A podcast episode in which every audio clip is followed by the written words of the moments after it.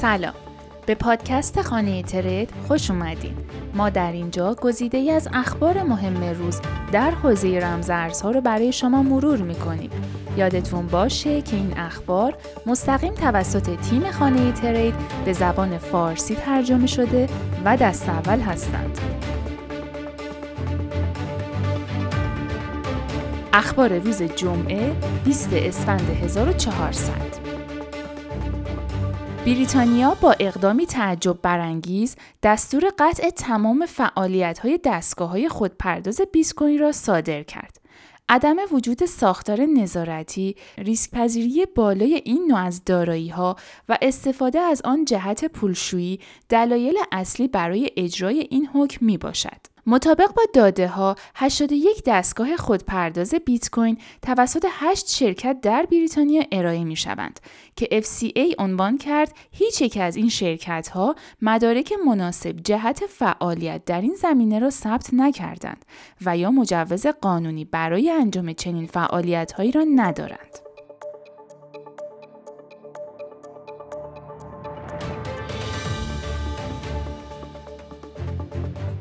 وزارت کار ایالات متحده به کارکنانی که قصد دارند با حساب بازنشستگی یا کا 401 خود در ارزهای دیجیتال سرمایه گذاری کنند هشدار داد که هر گونه سرمایه گذاری قابل توجه با حسابهای بازنشستگی می تواند توجه مراجع قانونی را به خود جلب کند.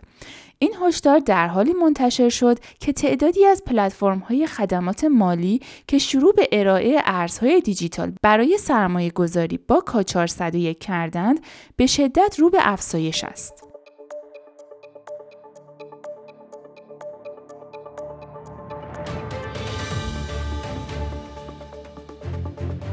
نخست وزیر جامایکا طی توییتی در روز پنجشنبه عنوان کرد که به 100 هزار شهروند جامایکایی که از ارز دیجیتال ملی این کشور با عنوان جامدکس استفاده کنند 16 دلار هدیه نقدی اعطا می شود.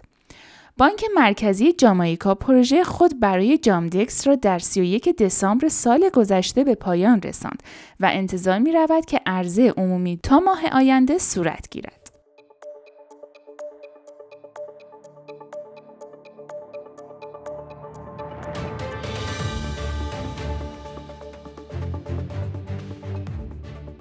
استرایپ یکی از شرکت های بزرگ فناوری در ایالات متحده فعالیت خود در حوزه رمزارزها را گسترش داد و سرویسی ارائه کرد که امکان خرید NFT و رمزارزها را با استفاده از ارزهای فیات فراهم می آورد.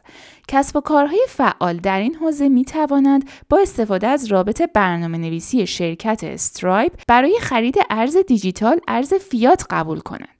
به نظر می رسد که این شرکت همکاری هایی در این خصوص با نیفتی گیتوی، blockchain.com، FTX نیز انجام داده است.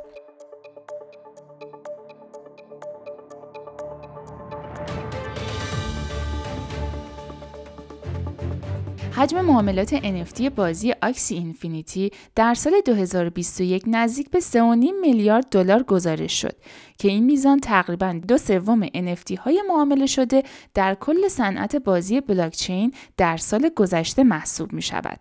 همچنین پلتفرم NBA تاپ شات با 827 میلیون دلار و لوت با 242 میلیون دلار به ترتیب رتبه دوم و سوم را به خود اختصاص دادند.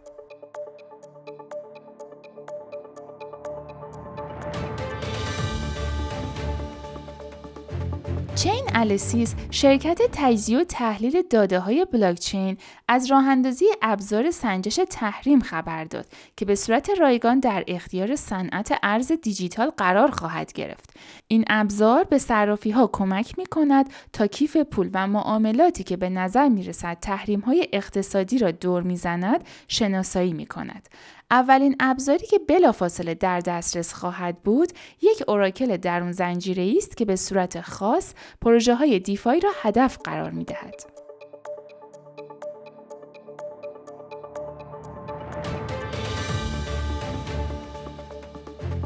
به دنبال درگیری های سیاسی اخیر و تحریم های اعمال شده علیه روسیه، صرافی بیتفینکس عنوان کرد که حساب های مردم عادی روس را به عنوان بخشی از تحریم مسدود نخواهد کرد مگر اینکه مجبور به انجام این کار شود.